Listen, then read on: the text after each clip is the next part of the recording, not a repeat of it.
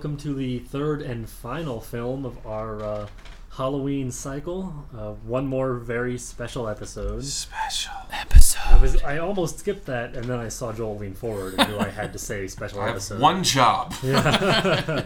so I- uh, yeah. anyway, this down your throat. the the third special episode for our, Special episode. for our uh, Halloween cycle, uh, The Exorcist. Um, thank you for joining us, coming along with us for this long. Um, making these for once a week has has been a little tight scheduling wise. Although I must say I'm greatly enjoying the actual the the act itself, Yeah. the, the, Mm. the watching and the recording.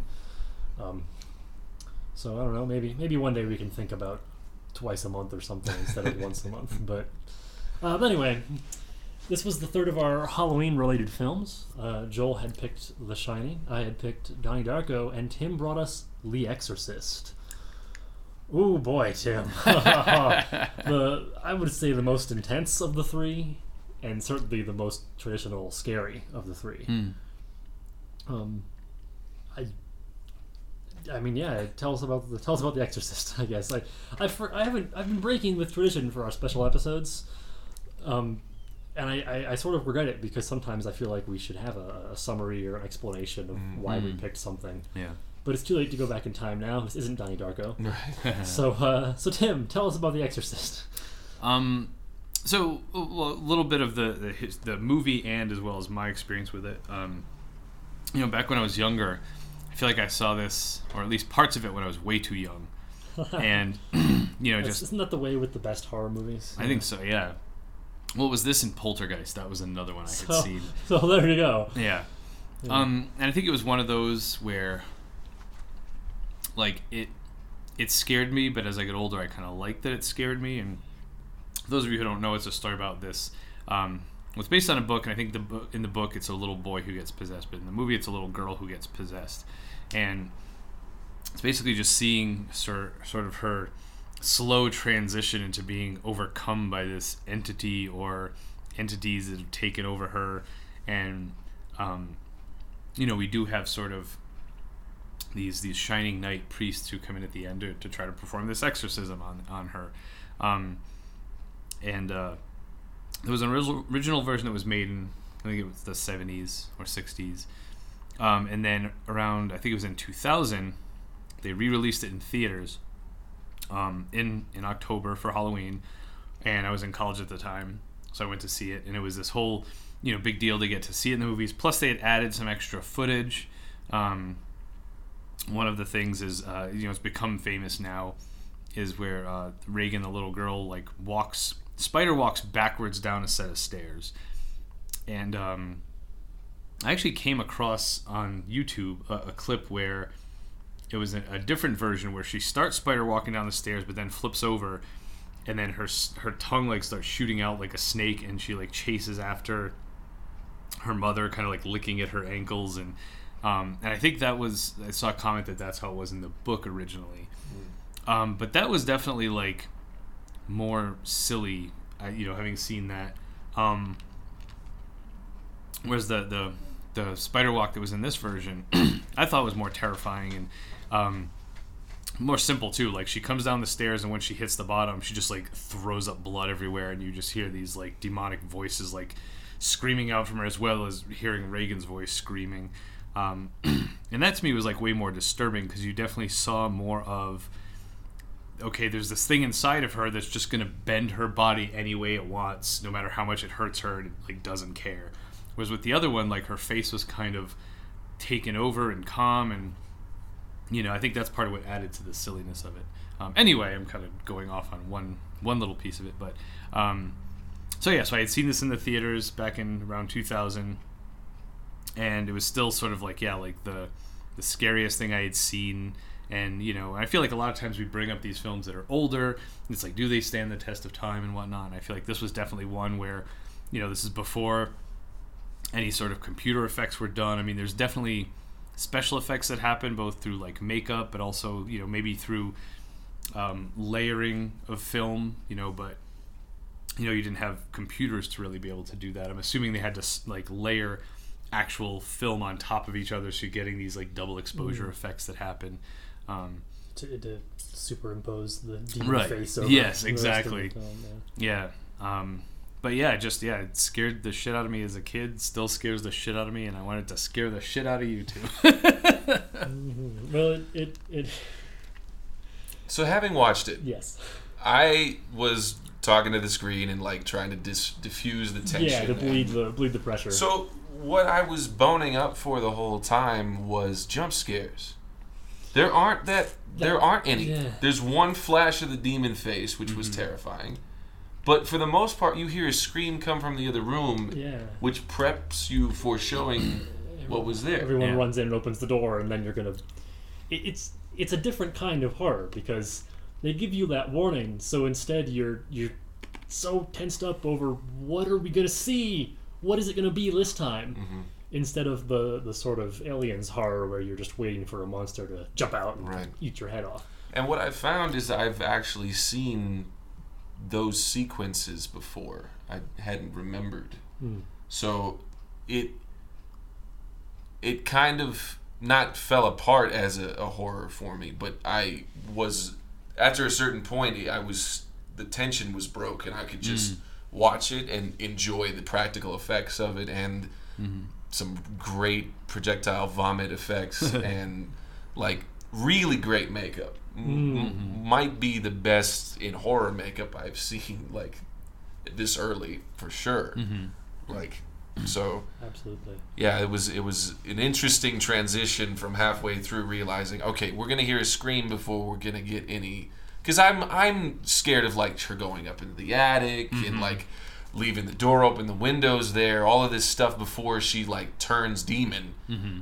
and all of the scary stuff is like when she's deep, like it's a known quantity that it's in the house already, like Yeah. it's in her body. It's mm-hmm. like it's, it was an interesting inversion of my expectations of this movie. So, um, I did not realize it started in Iraq.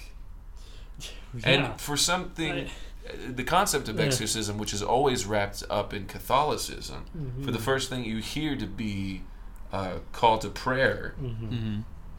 for the, the Muslims in uh, Iraq was really an interesting, yeah, it was, it was a Juxtaposition. surprising opening. Mm-hmm. yeah.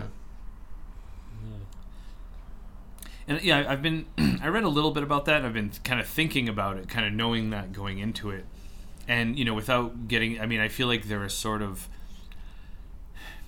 if you wanted to put a, for lack of a better term, more political spin on it, you know, it's almost this sense of like, you know, okay, we're referencing the Middle East as a part of you know where the the the priest you know encounters where there are these statues of this demon you know and then it's like oh no now this demon has come to america you know so i i wonder how much of it that was underlying but um the other thing i try to kind of okay like if we're gonna see through that you know and then you also have sort of a sense of you know this otherworldliness you know. I feel like especially in the times like how you know how aware were people of the middle east in terms of like what life was like there what people were like there. I mean you know I don't know if people still had impressions from the news of what they were being told, Gotcha. but as far as like seeing it on screen that way, and, Like kind of trading on You a, a exoticism of Yeah. that location or something like that. right, yeah, The mysticism of the locale. yeah,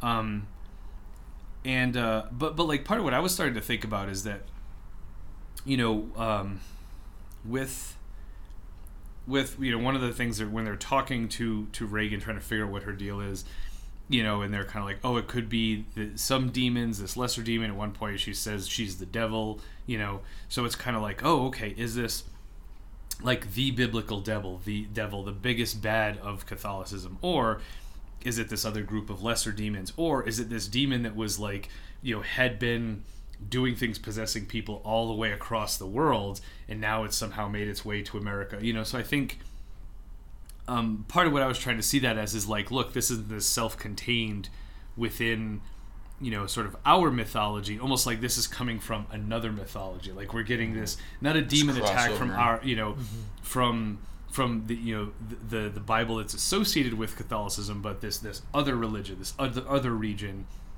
like that's coming over now. So it's kind of this, you know, there are no boundaries to it, you know. Um, and that yeah that was so that was sort of my what, what i was choosing to take how, how i was choosing to take that now that it's you know it's not um as they say the devil you know you know Right. it's this it's this other other devil this other demon and luckily you know the other priest was kind of aware of it because he had dealt with it before and he had found those artifacts and did the previous exorcism Mm-hmm.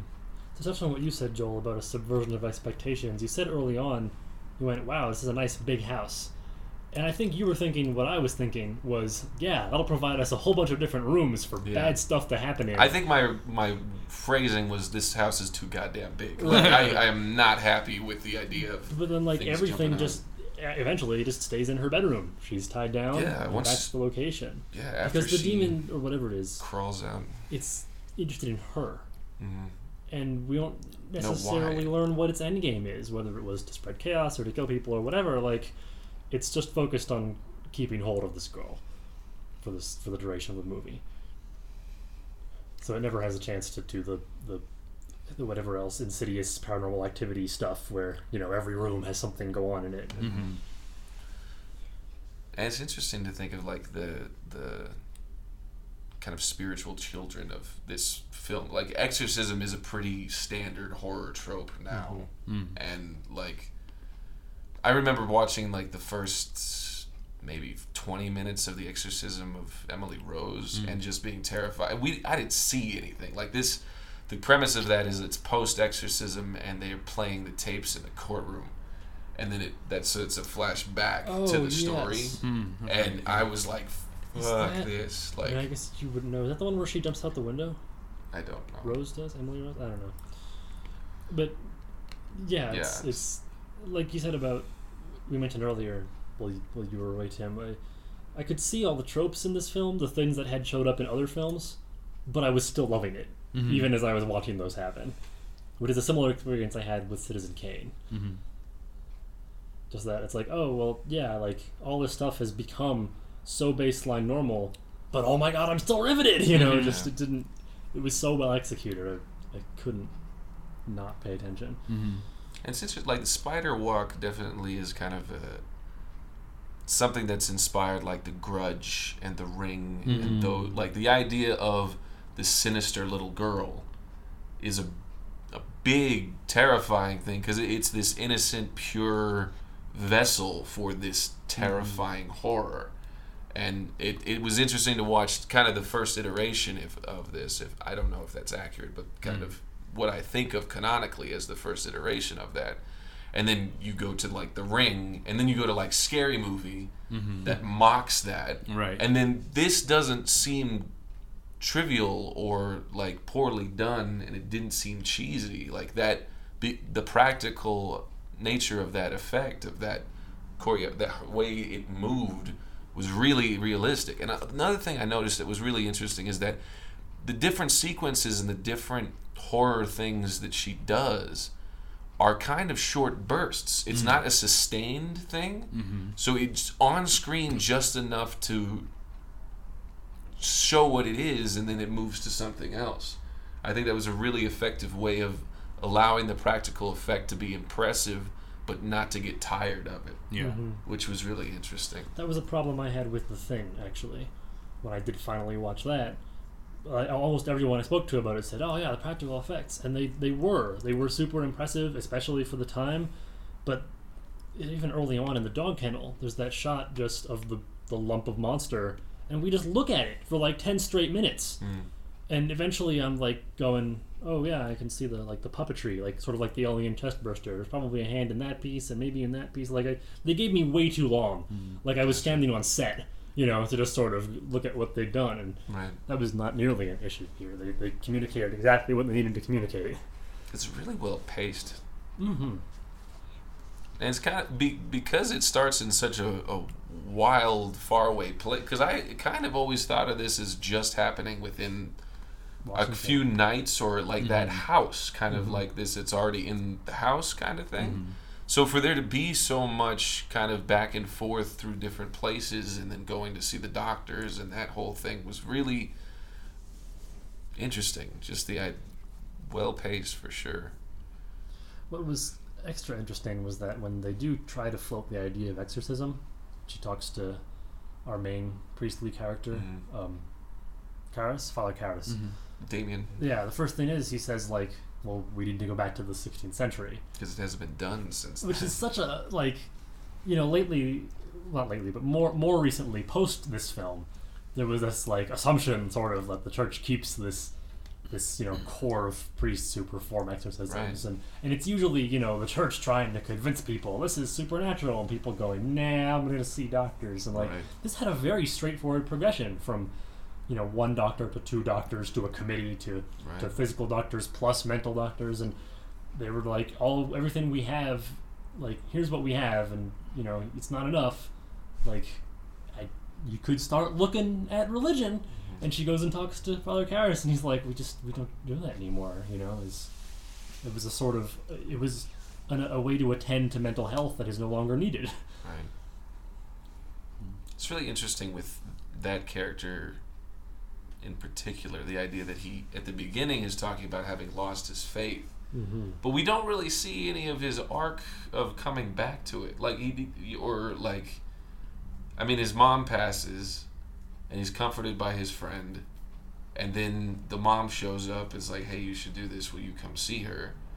And it's an interesting dynamic for him to be a boxer Mm-hmm. and also a psychiatrist and also a priest. Is it that's a very interesting character. yeah A very interesting face. Like really great face for Mhm. horror. Like not Mm-hmm. not a negative, just a really interesting face.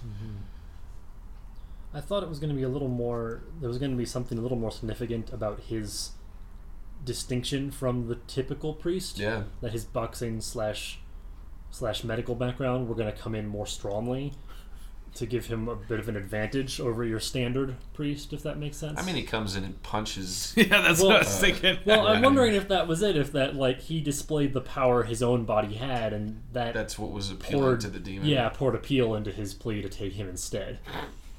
But Just- but that's me, you know, ascribing meaning to that. Right. That wasn't directly communicated, and it's in the very very very end. Right. That's it. I mean, it, it, it could be significant because I feel like how many priests would have that sort of response to just start punching? The demon. You know, right. yeah, you the know what I mean, like- child. Yeah, like I mean, you know, I feel like with him being trained, like he has the muscle memory to do that, as opposed to like you know, even if it was like like that other guy who was you know the other priest who was playing piano, you know, would he just start wailing on a little girl, you know, in that way? Like probably not. It's probably not you know in his nature the same way that he's hardwired. So you know, yeah, I think in a subtle way that was like, you know. Okay, you know, maybe in the writer's room, so like, yeah, and then he just starts punching her. Like, whoa, why the hell is he just going to start punching her? Okay, we'll make him a boxer. Okay, yeah, he's a boxer. That makes sense. Okay, that's why he punches her.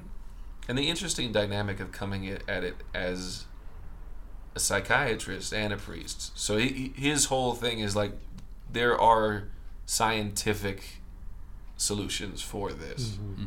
And his last resort is this kind of mystic. Yeah, it's you have to prove supernaturalness. Right.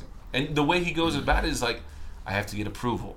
I have to get gather all this evidence. That Like it's a very scientific way he goes about making that mm-hmm. treatment available. It's Yeah. just kind of a very interesting inversion of that. One of the things that's always like not sit well with me, you know, because you know as we've been talking about, there's the whole thing of yeah going through, and I think that's also what's meant to make it more terrifying too. Is like okay, it's something we can explain away with science, and so in addition to the horror of her going through all those procedures, you know, and going through that, but then to say like no there's nothing we can do to help. And you know to not have it be oh, okay there is an explanation for this like well shit there is no explanation. Like this this must be some sort of supernatural spiritual thing. But then the, that that one scene where where um, where Karras has the bottle and he says this is holy water and splashes it on her and she starts like freaking out saying it burns. And he was like yeah that's evidence that it's not possession because it should only burn if it was actually blessed holy water so like that scene never really sat with me because I feel like Yeah, that's no- that evidence never went against anywhere. it. Yeah. And there was never a resolution to that. and then all of a sudden they just got married. It's like oh yeah we're gonna do it actually it's this demon it is actually a demon. We're gonna get it you know. It was mm-hmm. like oh so well, but what was the deal with that then? Like you know that that yeah that seemed like more of a, a suggestion type of thing that would have said oh you know, yeah, she's she's acting out, and because I told her it was holy water, she reacted as if it was holy water mm-hmm. to sort of, but, but no, then but then the movie's also trying. No, it was really a demon. So, yeah, that was a scene that never really sat well with me. Like,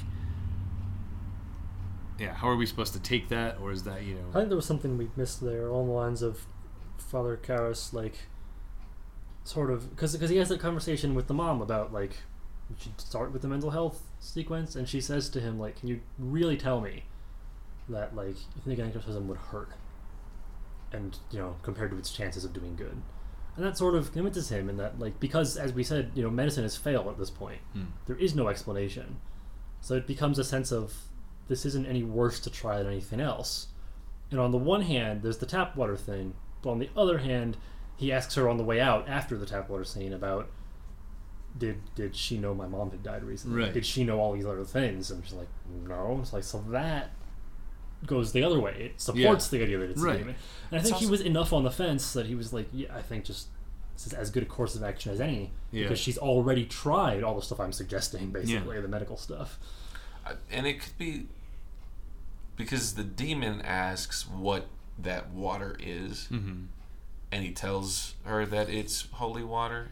I- It might be kind of a expectation thing in the demon, the idea that Right. like, so the demon is suggestible in terms Right. of like, it's expecting that, so it's reacting. yeah, Presumably, it's had that thrown at it before, so Yeah. it has this idea of what that is. I don't know.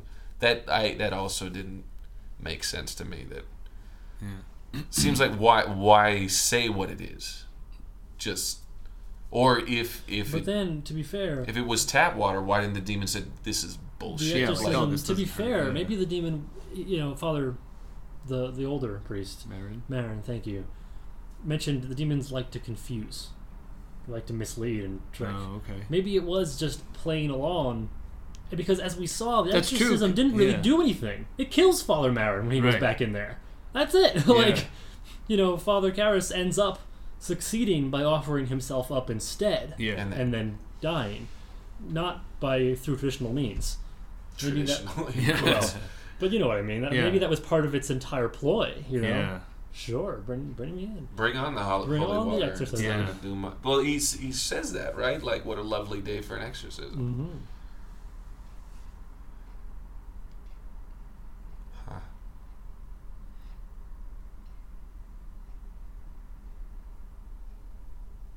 Well, there's a lull. I'll, I'll tell you, there was a. I was talking to John about this the other day, and uh, he was he you know he was telling me about he he also went to see it in the theaters um, when it was re-released. Of course he did. Yeah, and there was a part where you know the part where she first starts really like thrashing around on the bed, and she's kind of like plopping Mm-hmm. around, and he's like, you know, like yeah, like some people in the audience were kind of laughing, and you could tell, you know, because it is it, it's a little Sure, ridiculous and extreme. looking, yeah. But then like the part where she like slams her head back and and that like guttural and groan comes out. He's like everyone stopped laughing. and he's like from there till the end of the movie like it got just like progressively hotter in there. Yeah. you could tell that's what it was like, "Oh shit, this is this is getting real." Oh yeah. Fantastic. Yeah, I just it's just another just I sort of like with the fugitive. I just this was great. Mm.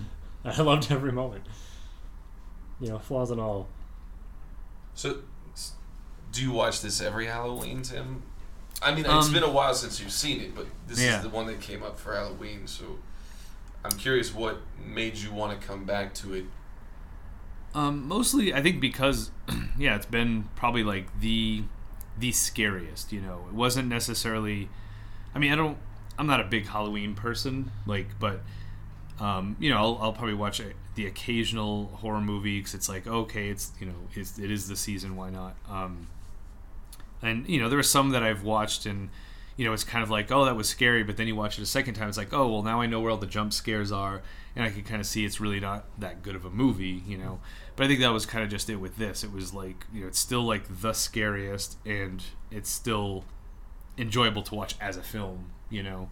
Um, yeah, it, it has been years since I've seen it. Um, but yeah, it, it I think it was more just yeah because it was that that pinnacle, you know. And the, the other ones I was thinking about, they're also good. Um, and then I may try to have an excuse to work them in at some other podcasts. Like one of them is uh, the Silent Hill movie. Um, I've heard good things about that actually. yeah, it's it was. Yeah. I thought it was really good. It was It's- really Silent Hill is you know it's a video game series, and Mhm. it's the general consensus is that it hasn't been great for a long time on the gaming side of things. oh okay. Um, and on the film side of things, there are three films maybe. Oh, that's Or right. There might be. I know but- there's at least two. But I keep forgetting that any of them were good because I don't think they started making them until after the games started slipping a little. Just sort oh, of okay. not getting awful. I'm not going to say they were trash, but that just like any good horror franchise, there was sort of this peak when it was terrifying, Mhm. and they've been sort of trying to recapture that for a while. Um, but I, I keep forgetting because the films didn't start until later. And I'm like, Mhm. oh right, everyone I talked to says they really liked that one. Yeah. yeah. well, and I, I think at least with the games anyway, the original was was very simplistic, Mhm. and maybe that's part of it too. Is like yeah, as two, the graphics two is generally games. considered the peak oh, okay. of the series. hmm Um, yeah, I think I played. I played. I forget. I lost track of when I stopped playing them, just because yeah, Mhm. so many of them had come out. Right. Um, but but anyway, like that's a really good horror film. But I feel like it's also not. It's not as scary anymore. It's it's still pretty scary, but it's also like a really good movie. Like the way everything plays out, the way Mhm. everything connects. Like I do really still enjoy this story, and I feel like it did capture a lot of the the essence of at least the first few games. Um, the second movie, I think it was. I think they got a little too much of, hey, let's try to reference all these different characters. Um, like I think there's there's a girl with like an orange vest in one of them, so like they had a girl with an orange vest in this one. It was like, okay, but then it was almost more playing on the fact that like, hey, remember remember this girl from that game? This is that one. Mm. Whereas the first one almost seemed like, okay, we're only making one of these, so let's get the best parts of all the games and put it into one movie. Um, but but anyway, like you know that one I also thought of like oh well we could do that if we ever do you know a, a cycle of movies based on video games or something like that. Oh, Whereas man. with this one, this was just you know like the straight out horror, straight Then out Halloween. Silent Hill, Doom, Um, Clue. actually, Clue. oh yeah. Wait, video games. They made a Clue video game. Did they make it before or after the movie? Is the question. It would have been before. You could play Clue on like N64 Oh, right. Okay, Yeah. that, that makes sense. or. PC. That would be my way of getting a good Getting one out of there. it. Right, yeah. the I, I also really like the first uh, Resident Evil movie. Okay, yeah. God, I haven't seen that in forever. I've never seen any of the Resident Evil movies. Oh, that would be another one to bring. Yeah, it's. I mean, they kind of, uh, you know, I feel like a similar thing happened. They started kind of No, wait, spinning Need out. for Speed. yeah, they watch it again. what am I doing? I have one right here. Uh, Uh, Wreck It Ralph. Well, it's not an adaptation. It's a yeah. Super Mario Brothers movie. Oh, No, dear. keep No, we will not be watching that. that. Now, now I, I, think we it's have interesting to. that. So my first horror, like proper horror, was the original Paranormal Activity. Mm, I one's say original because now it's you know a franchise, but Yeah. 18 films. That was so good. It was, you know, basically a cast of two, a handful of other people who move in and out, and a shoestring budget of practical effects that is slowly escalating. And I, what's funny is the more I've watched other horror, especially just more in general and around that time, is like, the more I realize how refreshing that film was Mhm. because and and this sort of it slotted another piece into the puzzle for me the exorcist did um like the exorcist was good but it was a little bit big Mm. and i mean big good big like you know star wars is big you know i mean big big Yeah. sort of grand adventure of sorts Mhm. it had a little more dramatic than the typical haunted house you know it was farther reaching it had had more going on but i feel like so many other films af- since then between things like The Exorcist and The Omen and The Thing and Alien and whatnot, just eventually hit this point where it was just escalation, bigger, Mhm. more, Yeah. and so Paranormal Activity was this refreshing shrink Mm-hmm. to just just, just a couple people in their house, and almost the whole film you're not going to be sure what's, if any, if anything is happening. And I, I sort of because The Exorcist really nailed the balance of it's it's big and there's there's real like I keep saying big, but I mean I don't know impact. I There's guess scope. Scope, sure, but it doesn't lose track of itself either. It still respects the single scene, the single event. You know, in a way that that film still did for a little while after. I mean, you know, Alien did that very well, Mm-hmm. although it arguably had less scope. Um, you know, the thing, sure, I, I think I've talked about it before is having been a little disappointing to me on a personal level, but I recognize what it was at the time, certainly. But um, I haven't, I haven't seen Poltergeist, so I guess you'd have to speak for there, Tim. But The Omen, like there were still Mhm. other films that, you know, they, they stayed in that sector for a little while before they sort of bloated, Mhm. like anything tends to do, and when it gets popular, you see all sorts of variations and changes, and this great growth and this continuing escalation of more, and until eventually we get tired of it. yeah. I think the first proper horror film I ever watched was The Crazies, yes.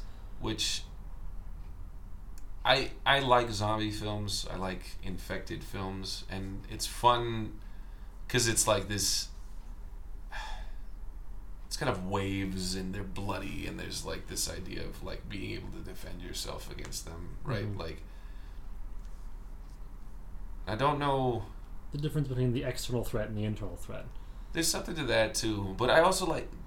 Before that, I had watched all of the Hannibal Lecter films, so and I've considered Sure. those more thriller, suspenseful. Than Yeah, I mean, we're getting back into the, the ambiguity of genre Right. here.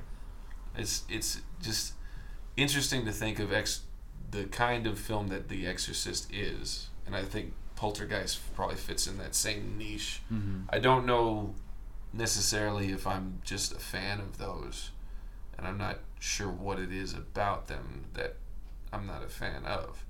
Like this was good. I enjoyed it. I enjoyed the effects and and I'm not going after it to be No. scared. I'm just uh, Mhm. having it. It was a great film, but it's not necessarily to your tastes. yeah, but I'm not sure why. That that's that's the thing I'm kind of struggling with because I really fair. what was I really like the idea, like the intellectual idea of the Purge films. Mm-hmm. But the first one is basically home invasion and does very little with that premise. Mhm. I've I haven't seen any of them. The but second one's like the Road second is- Warrior, which is really good. Okay. Mm-hmm. But I, I don't like the idea of the context in which the horror film things happen is an interesting dynamic Mhm.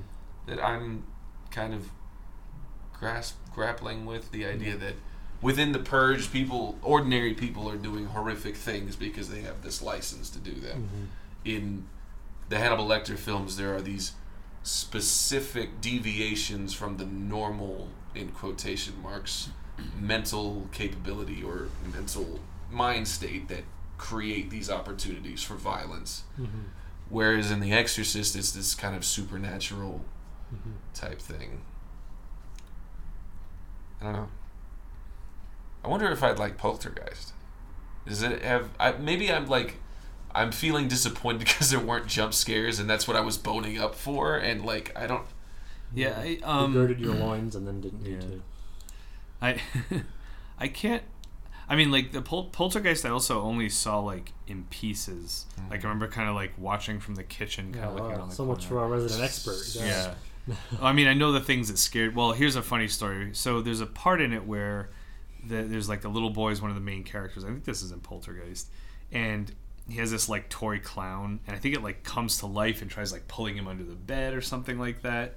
And uh, so like s- shortly after that, for Christmas, my grandmother one year bought me a little clown stuffed animal with red hair. It was just Oh. like. and my mother was just like kind of like laughing, like, "Oh, yeah, no, he loves it," you know. It's, Don't worry. But, I'll uh, be throwing that away yeah. in Um, the fire. But you know, and you know, part of it, like I think one of the, one of the things, yeah, is like the the little girl like gets like pulled into the TV or something Right. like that, and she's in this like other dimension, and the father has to go in, but he's go, oh, I got a rope tied around me so I can pull her back Right. out, and you know, so like I, I forget sort of the progression of the things that happen, but I know a lot of the like the the disturbing Beats, in right. images from it. Um, I feel like maybe this is it again. This is another film that has been in pop culture for so long that it's been parodied to death. mm, So maybe that Yeah. was the other thing is that like I, I know she says let Jesus fuck you right like Yeah. like that's not scary to me or surprising because I know that that's coming and that's the idea that you, you like- had your problem with this was my problem with The Shining. yeah, I, I don't yeah maybe that's it and it, it's not I didn't enjoy it any less I was just expecting to be scared and I it didn't and I Mhm. feel shitty for not being scared Something that later films have done, a lot of films nowadays, but I, I don't know whether whether anything did this before The Exorcist necessarily, is they like to leave it more ambiguous ambiguous for longer about whether it's supernatural or not. yeah Um, I'm kind of glad this one didn't though Like, right, but I, but I mean, is we had that that secure knowledge, Right. similar to like, oh, she's in the bedroom, oh, she's screaming, okay, something's happening. Is that there was this this solid foundation upon uh, you know upon which we could stand as an audience, which I think the characters benefited from too. That they could run up to the bedroom and sort of steel themselves before stepping through to, to wait and see what was there, and that we were able to do it too, to do it alongside them. Mhm. You know, it was sort of a level of immersion. Um, but I will say, it did just occur to me, you know, a, films that have that cast into doubt whether anything supernatural is going on at all, sort of, they they mean that when you pass into the section of film where you know things are supernatural, you're already sort of just shaken and your nerves are jangled, mm. just from getting to that conclusion in the first place, and it gives them a bit of a leg up. I think another thing that like modern films do is it like cheats you out of the jump scare a lot. It's like here it comes, here it comes, here it comes. It was nothing. Here it comes, here it comes. Here it was, it was nothing. So you kind of let yourself have this false sense of security, and then they get you. Mhm. Like, so maybe that's just me having been broken previous to this. Like, by Well, what- Darko did that. Even that they're in the cellar, and you're creepy, and you want something to happen, and then Gretchen plays the piano. And it's like, oh, nothing here, and then bullies, right, boom, yeah. and, and that I mean that's a reaction to jump scares having become overdone. That became a let's pretend to do them and not. And then right when you think we're not doing them, we do them. It's sort of Right. you know eight steps down the road, as it were. Yeah, I wonder like what the origin of the jump scares were because like you know like you're saying they weren't really like or there was the one where he's listening to the recording and then the phone rings you know Right. which which I think for me part of what makes that so scary is that's like a very real thing you know Mhm. like you're you're totally engrossed in something and and then something very normal Happens. pulls you out of that and that's the scary thing um but like yeah like or, e- and even like with the shining i don't remember a lot of jump scares Right. and that Mm-hmm. so i almost wonder if it's like a relatively newer thing like oh like people don't have the attention span for like psychological thrillers where you take them on this slow burn we go throw stuff okay it's a ghost and then it's a monster and rah, and then you know the hand you know and it's like i almost feel like that's that that's a response to like a shortening attention span you know Right. And there's this sense, like even in Nosferatu, you get this idea of like you're lingering on the horrifying image of this monster that's slowly creeping, and the the idea of the suspense or the terror coming from the uh, dramatic irony as the audience seeing this thing creep up onto something. So that it's it, I don't know.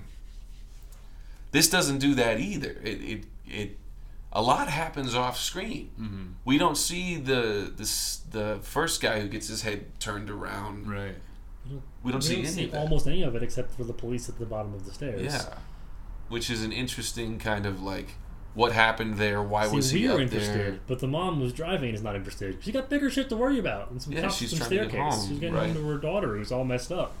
It was unclear to me that that was they had leapt from her room at that point, or even Oh, who that. Yeah, they did a bad job of portraying the perspective of where her house could go Right. until Right. until later. Who was the that first guy? Was it The the, director. director? Mhm. yeah That kind of like the drunk guy Yeah. who was kind of Yeah. yeah that's who I thought it was, but why was he th- like? That's another weird. Well, that was the the one lady explained about he came so he could watch her while I went out to I see. to do whatever. I think she had to get her medicine, her pills, or right or whatever, something yeah. like that. And we're meant to believe that the little girl twisted his head around and Yeah. threw him out the window. Mhm. I mean, maybe she did, for all we know, possessed, Right. or maybe it tried to possess him. but why would it killing Yeah. I know. the second guy mean it was over? No, I, you're right. That's, Right, like I- that- As soon as it yeah. was out of my mouth, I was like, nah. It's not. right. What's, what's my old line? I felt confident and intelligent right until the moment I opened my mouth. there it was. I think what, what was really different and cool about this too is that like you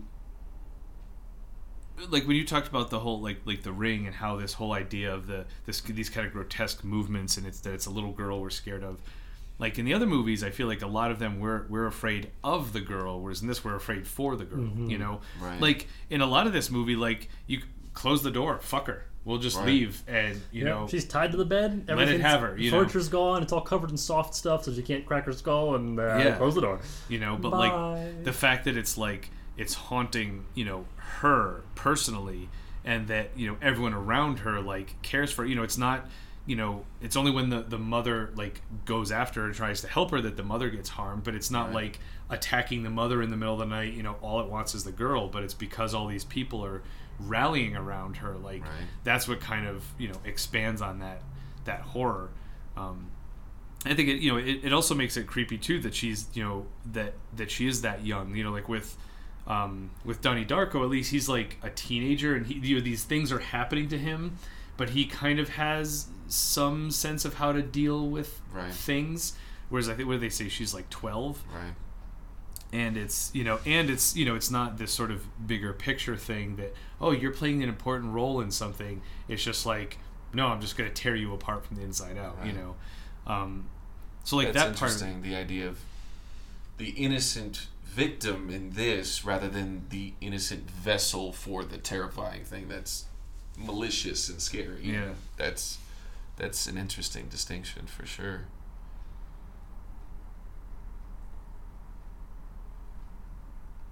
I bad that my like horror knowledge is just not there. Like there's not a Yeah, whole I don't lot have for the me experience draw. I wish I did in this genre. So. Yeah. yeah. i mean me neither and i think that's you know that's i'm sure there are probably uh people out there who may be horror buffs who are just like oh the exorcist is nothing you need to watch Right. this and this and it's you know Assuming they're still know. listening now, they're yelling at their right computers. right. yeah You You know. idiots! and especially nowadays with all like the torture porn and stuff like Right. that it's just like i feel like it's always trying to up the ante you know Right. and you know and you know like i was saying before it was like well this is also like a really good film so even if you're not you know so desensitized to horror like i think you can probably still enjoy quote unquote enjoy you know the, the journey and like appreciate the journey you know um you know, and, and that's definitely one of the things too. Like, I I don't try to seek out bigger thrills when it comes to horror. Like, I don't like being scared, but like when it's done well, in the few cases it's been done well, it's like okay, like good job. I will I will give you your due props for that. But yeah, if it's just like we're gonna show you as many guts and blood and Right. you know as much pain as possible for no reason whatsoever, it's just like okay, like you lost me. Like there's no substance to this. You know. I it's also it sort of hurts that I I don't have enough experience with horror to pinpoint what I like about it Mm. Right. or the pieces that make a film stand out to me. Like I can name three that did. One, two that are definitely. I mean, it depends. Like we've talked about them before. The Neon Demon, which I wish had ended Right. one scene or two scenes earlier. The Witch, which I wish had ended thirty seconds Right. earlier, and Get Out, which I loved. Mm. Period. There's Yeah. no there's no but there. But um, I don't. I'm like I still have trouble picking out across all three of those. You know what it is that made me, you know, on the, put putting on the edge of my seat, and and what it is, because there are things that those movies also share with movies that didn't grab me the same way. We talked about this during The Shining a bit about there are the pieces here that I enjoy, Right. but when they're arranged, they're put together in one arrangement, they're great. When they're put together in another arrangement, I go. Uh, See, whenever I, I, I just about I have trouble. I'm sorry, Joel. No, I just I have trouble picking it out, and I haven't. So I have trouble critiquing horror. See, the thing that I keep coming back to when I'm thinking about horror and what I like about it is Alien. Yes. Alien constantly comes Yes. back because it makes me scared yes, every time. every time. I love it. And I don't know if it's just because it's drenched in sci-fi. So, yeah, because I'm a sucker for sci-fi. Right. And Oh, or this sense of like discovery and investigation and this Mm-hmm. idea that I mean, it plays up what it was on the poster. In space, no one can hear you scream. Mm-hmm. It's the purest, most extreme version of that isolation Yeah. ever. There's nowhere to go, There and go. you're stuck in there with it. That Oh man, tension doesn't drop the whole time, and so many other films don't even bother with the idea that there's nowhere to leave. They make excuses. You know, oh, it's my house, or oh, I uh, reasons, or or you know the the demon like drags them back, or they have to go back because someone else went back or something. But and the other thing is like Ridley is a competent Yes. person. I was just thinking as we were watching actually that films in which we get upset that the characters are making dumb decisions are films that have failed in their job at at um not integrating but sort of they failed in immersion. They failed at their immersion because characters in film and especially in horror are allowed to make not the same rational decision that I would make sitting on the couch. because they're human and they have emotions and they're terrified and there's weird shit going on and, and they're gonna make decisions that don't seem fine when I get to sit here, pause the film, and go, hmm, what would I do? You know. Right. But in a film that's done well, I don't notice because I'm so very there with Right. the characters. Their decisions seem perfectly fine to me. Right. But uh, in the in the films where I'm going, oh, why would you do? What the hell? What were you thinking? That's because they haven't immersed me. They haven't connected Right. me. And um, I'm sorry, that was a bit of a tangent there. But No. but um, in the case of Alien, yeah, Ripley, she makes Ripley's- great decisions. She's she- smart. She yeah. smart, and like, it's also I always make the joke that there's no plot of Alien without the cat, which is a great kind of jump scare diversion. Damn cat. That that's the Uh. whole thing because they excuse me they they mistake the motion of the cat for the alien, Mm-hmm. and it jumps out and it's like it's this vulnerable thing Mhm. that is also unpredictable because it's running around in the dark. Mm-hmm. Like it, it's a great tension builder, and it doesn't feel cheap. It doesn't feel contrived. Like it's a great, like, and then you start worrying. Okay, is this the cat? And then it's the alien, and then it's like Yeah, so. yeah. It's it's this really interesting device. I and that's I guess that's what I'm wanting from it is like this tension to be sustained through the whole thing, and Mhm. I don't know. I will say, Get Out deserves a mention again. in that- Goddamn, yeah. Well, I mean, A, just for being awesome, but Yeah. B, that I, partway through that film in the theater, I, like, was suddenly not watching the film anymore because I was in pain, because my jaw hurt, and I had to, like, sit back, and I realized that You the film had made me so tense. I had been progressively tightening my jaw, and I was had now hurt myself. Yeah. It's the only film that's ever done that to me. That, yeah. So it deserves a Also, there. a smart protagonist. oh yeah, Like again, for reasonable for sure. yeah. But yeah, even I mean, even when they're not, you too, know, when like- you're immersed well enough, there's a an understanding. Mhm. Uh, ooh, and and to touch again on the idea of escape, you know, of isolation. There was a, a horror film I watched from uh, a multinational production about it takes place during the Iran-Iraq War, Mhm. and it's a mom and her child, and they're in um, I think they're somewhere in Iran. I, and they're in uh, one of the major cities. I, I apologize. My history in that particular area is, is atrocious, and my memory for the film is apparently equally bad. But they're in one of the major cities, and so at night they get bombarded, missile bombardments. Um, and so there's a, a proper. That's another film that goes back and forth between is it supernatural, is it not? You know, between the mandatory blackouts and the way it turns your city unfamiliar and your home. And, but there is a scene right about when we're you know all sort of plays its hand as being supernatural and she just picks up her child and just runs out the door and just runs and just runs down the street as far as she can run and is still running when some police find her but um, whichever country it was and again i'm, I'm so sorry i, I want to say iran their laws had changed and so when she ran she forgot her her head covering and whatnot the things a woman is supposed to wear in public and so the police not full on arrest her, but they take her to a jail and they, I think they fine her. You know, they give her a talking to about, and she has to call a friend to like come and Mhm. come and sort of be, oh no, don't worry, you know, she won't forget again. Like, which just right there was, what a hostile world outside that apartment with the monster in it. Right. That it achieved the similar sense of isolation, even though she's in the middle of her populated city. I just it just reminded me of that when we were talking about Alien. That that film explored it. It said, "Screw isolation. She's just gonna run."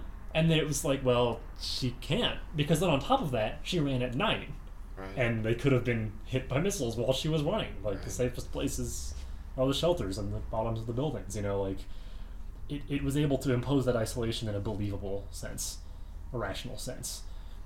You it's know, a uh, similar thing with Quiet Place. The idea of like Mm. not being able to make sound is a different kind of isolation. Oh, this, it, it reduces your ability to communicate, and it, it makes the world real small because you're not turning on any engine to get anywhere. mhm. You're like You're not shouting across the field at your buddy. right. It, it makes those intimate spaces very much more intimate. Mhm. It's- Mm, it's that just like-. Yeah.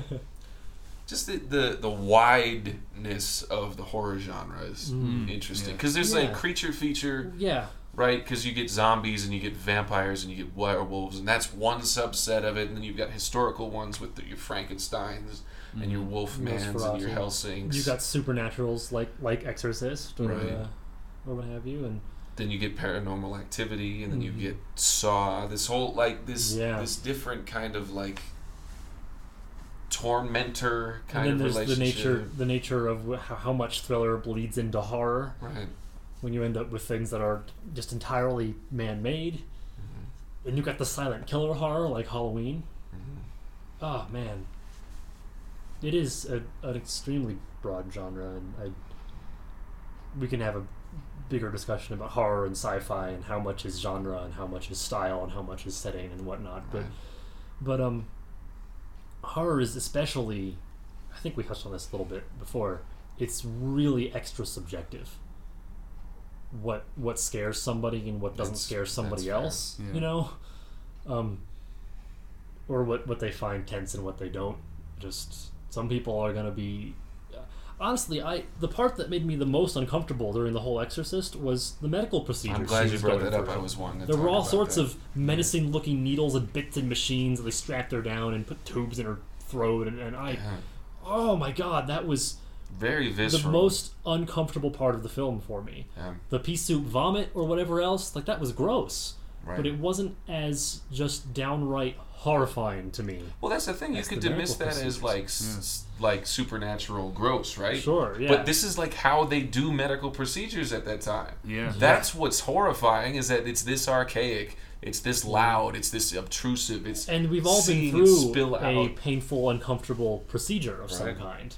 but it hasn't been like that. Well, no. you know. But just that's what I mean. Like to be a, there was a time when we had to just sit down and go, okay, this is gonna suck, but we, it's our best option. That when you tell yourself your best option is suffering, right? It's sort of that's its own kind of fear. So when we've all experienced that, and then we know that it's not nearly as bad as what we're watching on the screen, oh boy, that hit home. But yeah, it's you know what what scares different people and in what ways. You know, again, depending on whether it's gross, scary, or horrifying, scary, or what have you, is ah, it covers such a broad spectrum. See, with that, it was so interesting how they shot the, the needlework, especially to, Mm. to make it believe it went in her neck. That looked real. Like I, it did not look Yeah. fake, and the way the like the way the blood just shot Yeah. out with her pulses, you know. it like- just it, that was like applause worthy. I, I was I was stunned by how realistic all of that looked, Mm-hmm. and the idea that we had just seen her thrashing the hell out of something else. So the Yeah, so the we're tension waiting of for like her to like freak out again, Right, and like- put needles in doctors' faces, and, then. uh, oh, that was, that was see, and that's the thing. Like, what if what if they did The Exorcist without The Exorcist? Like the idea that she has this condition is continuing this, but there's no reli- there's no exorcism. There's no Mhm. so she's just having to be procedure after procedure Yeah. like that's that's a whole nother another category of horror that would be just terrifying and i mean they even show kind of an asylum in there where with the uh, priest's mother Mhm. where they take her and there's just these old deteriorating women just grasping at Yeah, him and just terrible. like that was another. I don't know if he maybe did get her out of the asylum, but later they mentioned like his mom died, but it was like a couple days before anyone noticed. Yeah. But like, what was was she in the asylum when she died? No one noticed for two days, or did he take her home and then she was just Yeah, because it happened and- so quick. It Yeah. was like, The other thing I noticed is that with the little girl, the switch was really quick. Because we saw her goofing off with her mom and tickling her, and then, like, Yeah. they had that conversation.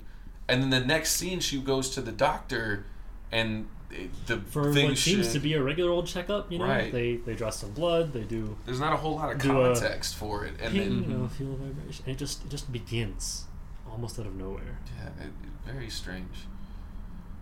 Because I feel like it would be a slow buildup. It's like, oh, she's okay. We don't have to worry about it. Oh, she's okay. She, and then there's something, a catalyst to take her, but we don't see the bed shake. She just talks about it. mhm. So it's like a very I think horror is definitely a genre that trailers have been hurting lately. well, yeah, Um, for sure.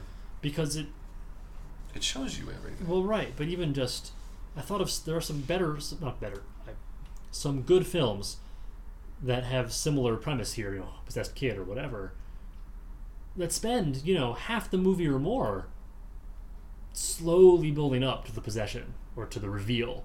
But then when the whole premise of the film was, hey, you should go see my film. It's about a possessed kid. Right. I have to wonder, like, how do you, why, like, why do I care now? Like, am I not sitting here bored for three quarters of your film? Right. You know, until we finally get to the actual plot of how we deal with That's what I always knew, thing, right. was a possessed kid, or and the characters didn't, and that certainly hurts. I, I feel like the shorter trailers of yesteryear lend themselves a bit better to For that. sure. Yeah. On the other hand, I feel like some films were not were done a disservice by those short trailers, but for some it was certainly a benefit. I think the whole like over trailerization of the modern movie industry is a big problem because you get a teaser, then you get a trailer, then you, Then get a second trailer trailer, two, then then you you get a final final trailer, trailer. and then you get the TV spot. Right. right? Like so, by the time I go in to see Star Wars, it's there's Yeah. 20 minutes I haven't seen. Mhm. What was even what was still okay with some of the prequel Star Wars in particular, and you made me think of this for a reason here, I, was that when I got the DVDs of those, they came with every trailer that had been made. Which was cool. It was kind of neat. It was cool to like go sit down later and watch all those and see the different bits of film they'd use to advertise or whatever. Speaking of, But because the you know YouTube and whatnot wasn't quite so prevalent, I had only happened upon maybe two of those trailers at most Right. during my average TV watching. So the lots of trailers provided a nice bonus on the disc, but it didn't spoil the film for me. okay, let let let's talk first, just real quick about the episode one first trailer. wherein they I- reveal the dual-sided lightsaber, Oh, which is the biggest spoil. Like it's so frustrating to think that he doesn't pop the other side of it until that final battle. Right. The only battle we see him in with the lightsaber is on Tatooine, Tatooine. and it's one lights one side. side. Yep. Why would you waste that? Like, oh, it's it's like the most telling failure of Lucas. is just like you don't understand what you have. You have this really cool element that everybody knows about. And I know they sold the lightsabers and the toys in preparation for it, but it's just like, what a cool thing that you ruined. Yeah. Well, especially because that's like the first time the choir comes in too, is when that second blade comes out, and it's like I remember watching that moment, going, "Oh, we weren't supposed to know about this," you know? Right. I will say though, I because I was pretty little when that came out, and I actually that film's marketing coincided with my first ever visit to New York City. I went to the giant Toys R Us in Times Square Oh, and got lightsabers. Uh-huh. and just from Darth that, Maul. well, yeah, we we saw Darth Maul sabers and stuff. They were there, but that as a kid, it didn't matter to me because all it meant was this cool thing is going to happen. Just you wait till it does. So when it finally did, I was still so excited Right. because it you know it hadn't been spoiled for me so much as it had been enticed and made me made me this is eager. this is me spoiled after the fact. Like I don't. I feel like I did watch that trailer, and then it pop like there were these scenes, and then it was like Star Wars, and my dad was sitting next to me in the theater. He's like, "That doesn't look like Star Wars. What is that?" So I knew that there was going to be a double sided. I'm I'm uh, mourning the loss of this potential reveal Yeah. that, a- after the fact. Like, it's still a cool moment. It's still a cool lightsaber. It's like best villain of I don't know, not of all time, but like a worthy successor to Darth Vader if if he hadn't been slaughtered in the first movie. and then unceremoniously resurrected. Yeah, I- that's a whole nother conversation. Sorry. And that's the thing. Like, did you guys both see Quiet Place? Yeah, I haven't. Okay. uh, Do you do you know?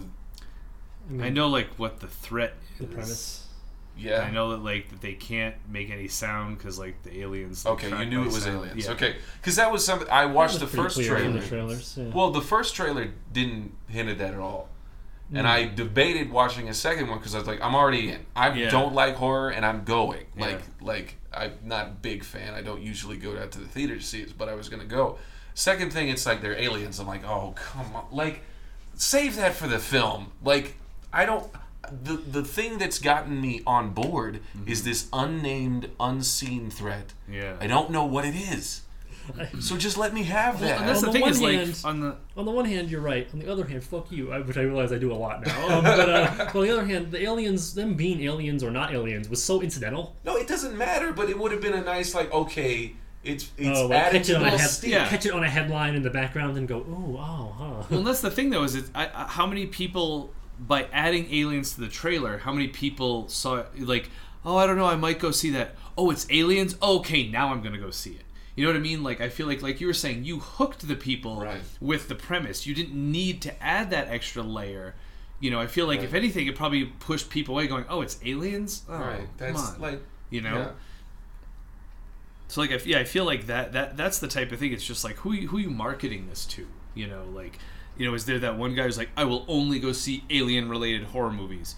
Quiet Place, garbage. Oh, they're aliens. Okay, now I will go see it. You know, like, is, is that is that what your marketing But I people are say telling though, you? I was happy to hear they were aliens, and I wasn't that guy. I was gonna go see it the moment I heard of it. right. Anyway, but then when I saw they were also aliens, I went, ooh, like it got me even extra hooked because I'm such a sci-fi asshole.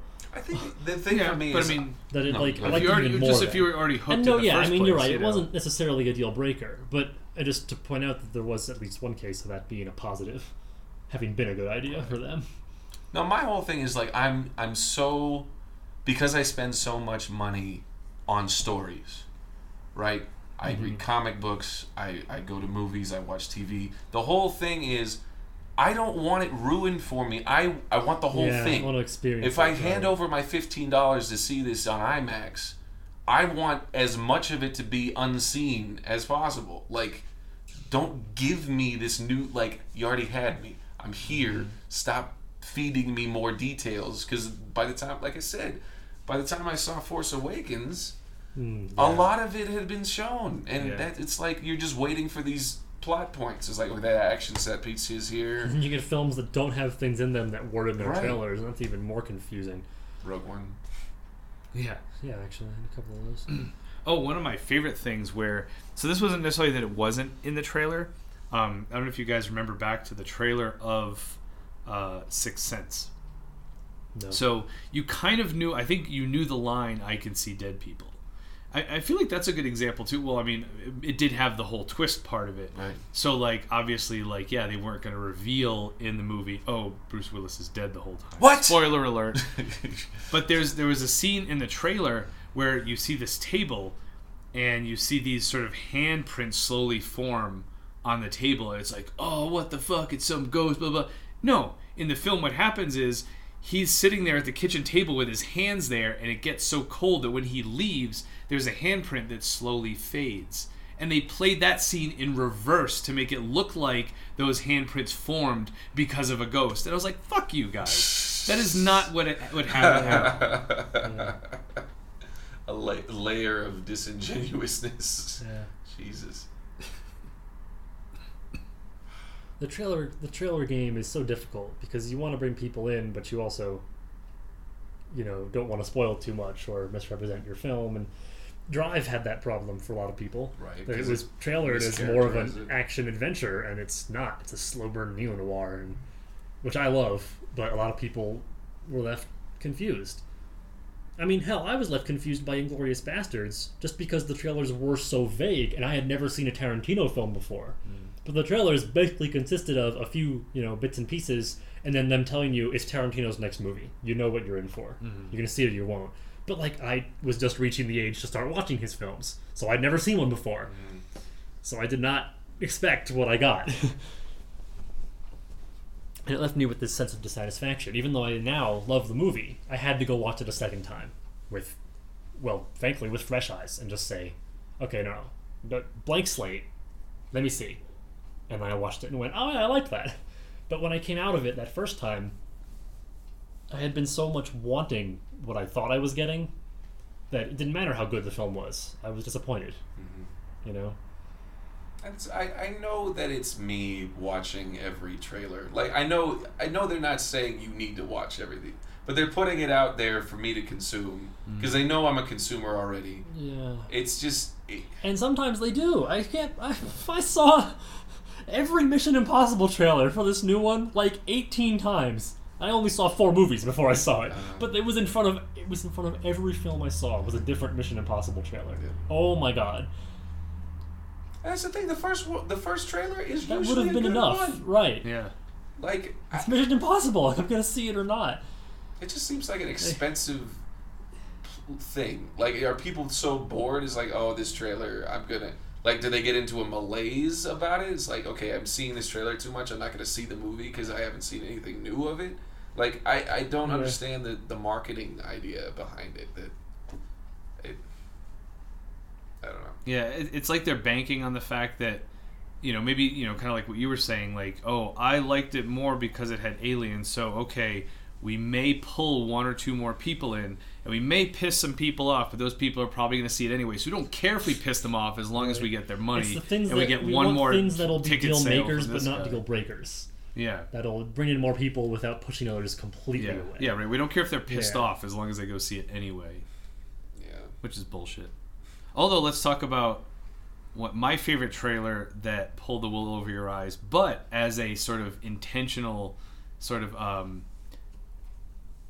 you know, like like not not.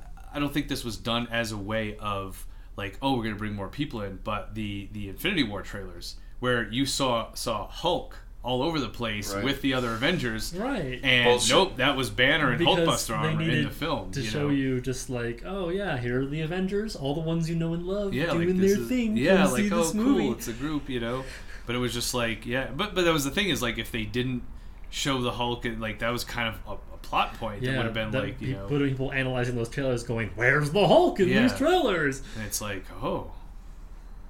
So that that one I appreciated as a way of kind of directly, you know, kind of like if they had made an episode one trailer where they had a scene of Darth Maul fighting Obi Wan and uh, Qui Gon Jinn, but had digitally removed one side of the lightsaber.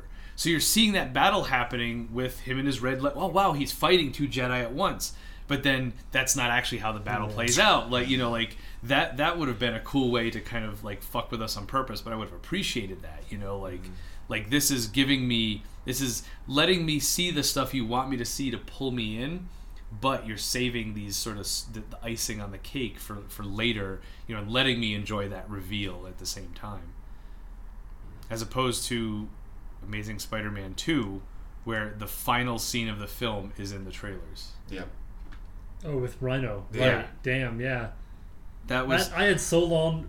By the time we made it to that scene, though, I had long ago consigned it to piece of trailer that was not in film. Like because of- we've seen Well, so I, many of I those in history. going Yeah, through it. I It's was like, where's ah. Rhino? Like, I know he's in this. Like, yeah like they were so banking oh we're gonna do the whole sinister thing six and blah blah blah and it was just like nope like you that film. just make a good film that film looks amazing. Like Spider-Man fighting Electro with that stupid itsy bitsy spider song in the background. dubstep yeah. It looks amazing. Mhm.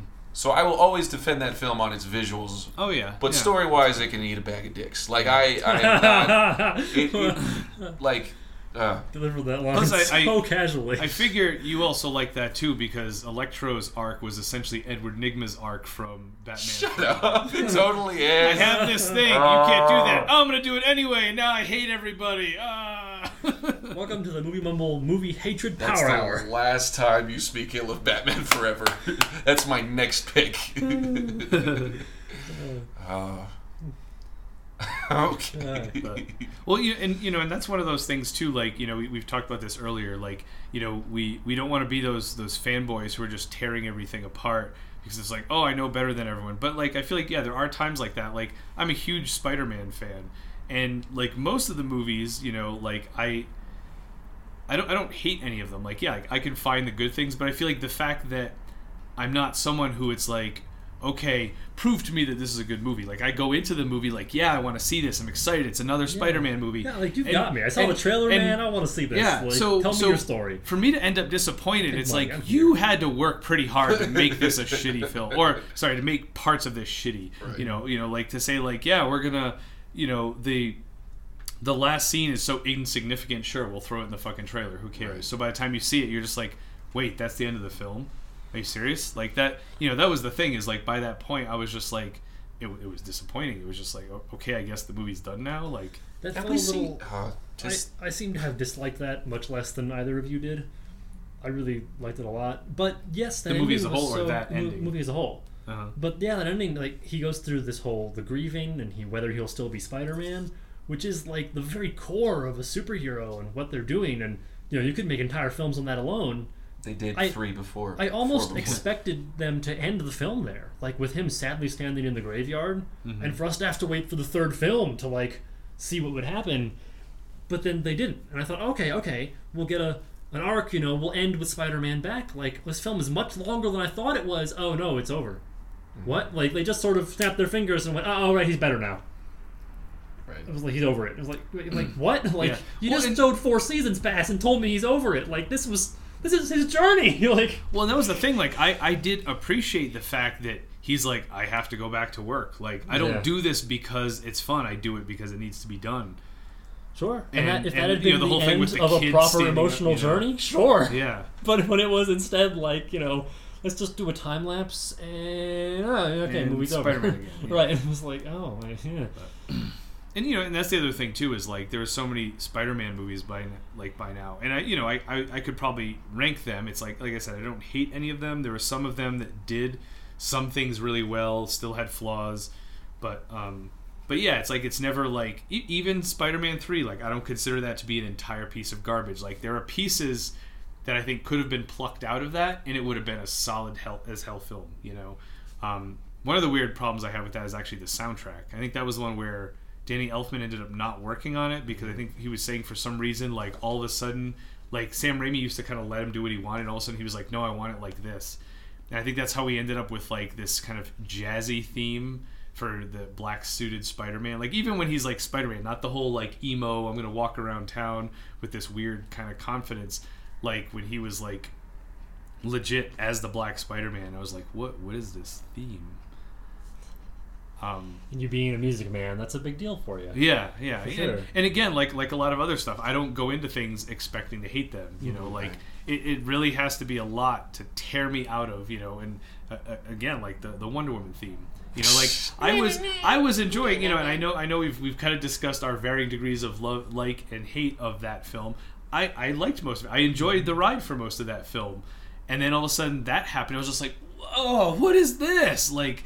You know, and so for me to do that, it wasn't like, oh, I bet they're gonna do. You know, it wasn't trying to be like, let me show my knowledge of how how bad this is because I know so much about things. It was like, I'm enjoying this. You have me, and it's like, oh yeah, do we have you? Do we have you? Well, how about this? Like, Yeah, that's nope, like I'll. I'll enjoy things. I'll try to enjoy things like you. I go in wanting to enjoy them, but I'll give things multiple tries. But I almost feel like after a certain number of tries, it would be harder to convince me than it wouldn't. Like I sort of, I start off more neutral, but like after maybe the third or fourth time that I've tried to watch the film and tried to like it, Mhm. at that point I sort of like I invert and I'm just like nope, like nope, Right. hate it now. Yeah, like how how much time am I supposed to spend on something? Right. Like at a certain point, any convince further you. attempts I give to it are just already doomed because I just am already my mind's made up. yeah, Like you could have me watch this for the fifth time, but like now I'm determined to hate it. Yeah. Stick to my guns yeah, because I already made it through four times and didn't, you know. right. And it's like, Like, my time's too right. my time's too precious for have you to tell me no, this film I made is really good. You just have to watch it ten times. Then it's the best film you have ever will- would have ever seen. It's like no, Yeah. no, I'm not. There's too not, many, You know, yeah. yeah. We talked earlier um, with Donnie Darko about the films that necessitate a second watching, right. but even then they don't necessitate five watchings. Right. Well, and, and that's the thing. When they necessitate two watchings, chances are you enjoyed the first time, but Right, you want to get why you more came out back of to it. a second And one. it, yeah, it adds on Yeah. top of that and gets better. Not okay, it's garbage, it's garbage, it's garbage. Oh, okay, now I kind of get it. Wait, no, it's garbage again. Oh, now it's gar- Oh no, now it's a brilliant film. It's like no, like yeah. Like it shouldn't Mm-hmm. take that many times to be like, because then I feel like you're just conditioning yourself, you know, and it's just kind of like, you know, you just have to let it wash over you and accept what it is. It's like, Yeah. sure, you know, like, Yeah. But yeah, horror Mm-hmm. films. Yeah. You can always tell we like the film when we talk less about it. Right. We spend Yeah. a chunk of time praising it and then just see where the conversation goes. Yeah. mm-hmm.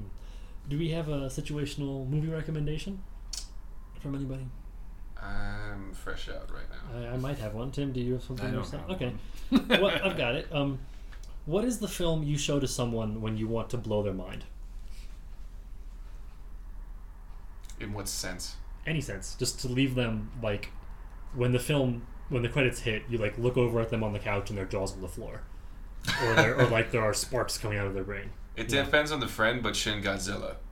Ooh, yeah. Because I showed I that like to that. my friend Alice, and the whole time I was like, It's, "See, it's see so how much good this awesomeness. is. See how Yeah. good this is." And she was like, Mhm. "I see how good this I is." was I was thinking about picking that almost. like that. Um, that's for Godzilla fans. That for sure is one.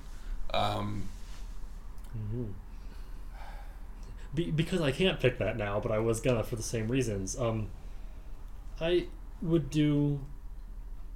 I kind of might even think Donnie Darko, just in that Oh, I want to. I want to see the way it's it's shifted their perspective, Yeah. you know, and opened them to to try to wrap their head around the time travel thing.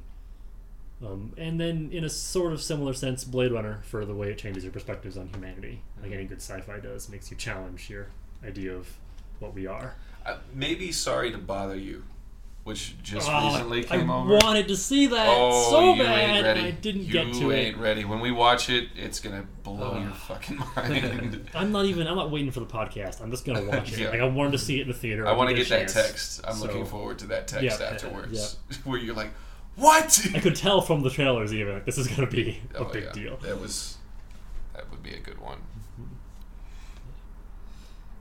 The pat answer, if you will, is say The Usual Suspects or Inception.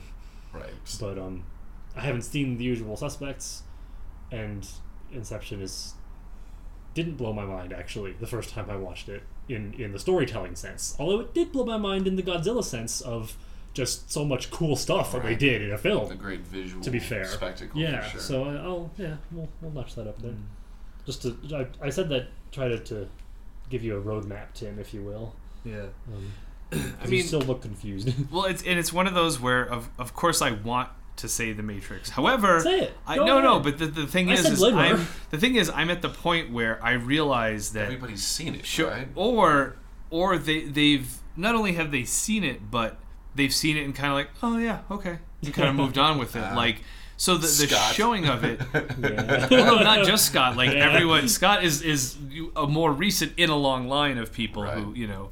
Um, so it's like I know that it's kind of like okay, it's it's not the type of movie, and maybe because it, it's it's so specific in its combination of like anime and sci-fi and and the sort of tech stuff, you know. And I feel like a lot of people Ooh, have Akira. been right yeah. Yeah. you know what i mean like like well and that's a that's a good example someone who loved akira before that came out would be like oh it's just akira so whatever you know it's like you're not showing me anything new and and i think a lot of times like um i don't know like it, it, it, I know it. And I've said this before. I know it very much had to do with where I was in my life at that point. So if the other people watching it aren't at that point in their life, either way too much before that or after it, or will never go through that sort of realization, then sure, it's not going to be something that, that clicks with them. You know. Um, so I think what my answer would actually be would more more along the lines of Memento. I think Yeah. Mm. because it's it's it's a very down to earth story that I think people can can grasp. You know, if you know, and that's the, the thing with the Matrix too is like you there are, there are layers in sort of how you can take it. So it's like if you have someone who isn't willing to dig through metaphor and find those connections or what this could mean or that, um, you know, they're they're not going to get sort of past the flashiness of the sci-fi computer animated stuff. Whereas with Memento, it's like, yeah, this is a guy. Okay, I can understand that, but but still enjoy the way the story plays out and still get to that point of just like, oh, holy shit, like that's how it ends. But then like, well, wait, yeah, and like, and then kind of thinking back to all those moments before and how the two kind of storylines match up to each other and where it started slash ended in terms of the actual chronological timeline of the film. Like, like there's so many of those details that like, um, you know, I think it would it would blow their mind in a storytelling sense, not necessarily in a, a life changing sense.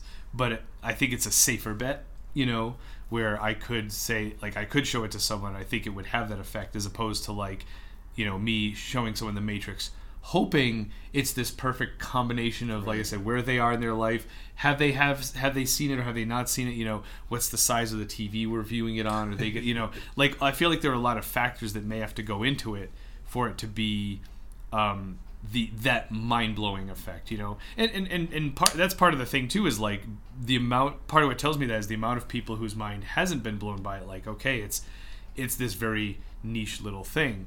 Um, as opposed to like almost everyone I've talked about Memento, whether whether or not they're crazy about it, they're like, oh yeah, you know, and you kind of forget about it, right? Like I forget about it sometimes. Like that used to be one of my favorite films back in the day, but then it's just kind of like you're like, okay, like because it, it works so well on a storytelling thing, but it's I don't know, like I have a hard. You, I'm sure you could draw some metaphor out of it. You could, you know, maybe make some connections with your life about things, but but you don't have to. It just functions so well in and of itself, you Right. know. Um, I still think of that as as to me, you know, I, and I shouldn't say best or I'll say favorite, so that it's not a point of contention.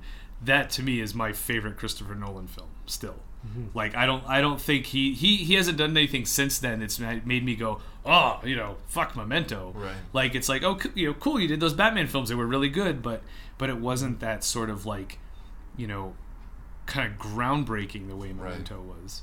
Um, I also feel like I, I feel like a lot of people, if you showed them Memento now, even though it's one of his earlier films, even if they've seen a bunch of his other stuff, it would still like as opposed to being like, oh yeah, I can see how this is an older film of his. Right. You know, um, It's so unique and it hasn't been aped afterwards. Like Yeah. it's something that is uniquely well executed in that film and hasn't been copied yeah, l- into its detriment. Like Yeah.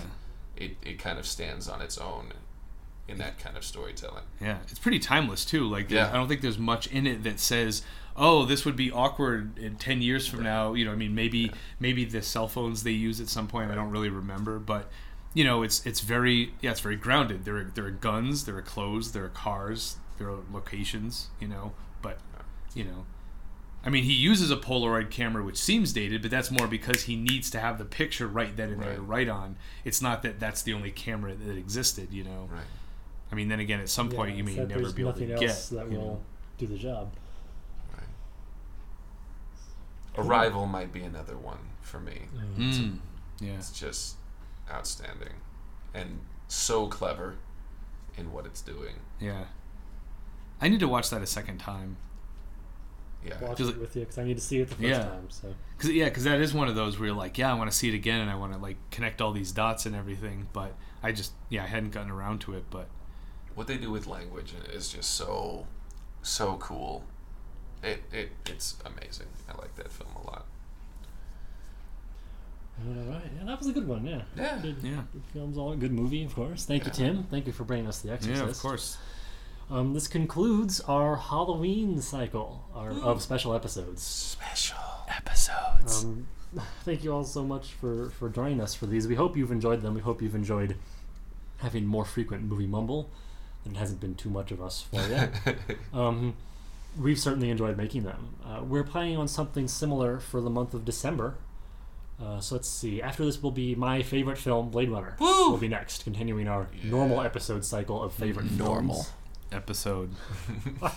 Um, yeah, Joel brought us The Fugitive, which was phenomenal. Um, Blade Runner next, and then we already announced, right? Tim's. Yeah. I mean, everyone it's knows. obvious, Everyone yeah. knows, but we had announced. Yeah. Yeah, it's The Pull in now. Yeah. Uh, Tim's The Matrix will be our December episode, but that will be followed up then by three holiday films, Woo! uh, which is, is great. We're really looking forward to that. It's another mountain to We'll climb announce Yeah. what those films are when we get closer. when we decide what they are. Yeah, yeah. Oh, and one of the things where should I don't know if I should mention we, we talked about doing this. Uh, maybe I should mention it so that we have to do this. Also, bringing sort of our favorite holiday Oh. treat, like a food or drink, Yeah. be it alcoholic or not. that. Um, that was one of the things I thought of because I do I do have like a, a Christmas drink that I go to that it's just like yeah that'd be fun oh to bring the, the makings of this drink and be like we're gonna drink this while we watch my movie and you know that can be you know or if you're just like oh I like you know they make the little you know the was it little Debbie has their little Christmas tree Yeah. snacks like it doesn't have to Those be an good. alcoholic drink but you know sort of like a, a holiday time potluck for you know for while we're, we're watching our favorite holiday film Sounds good.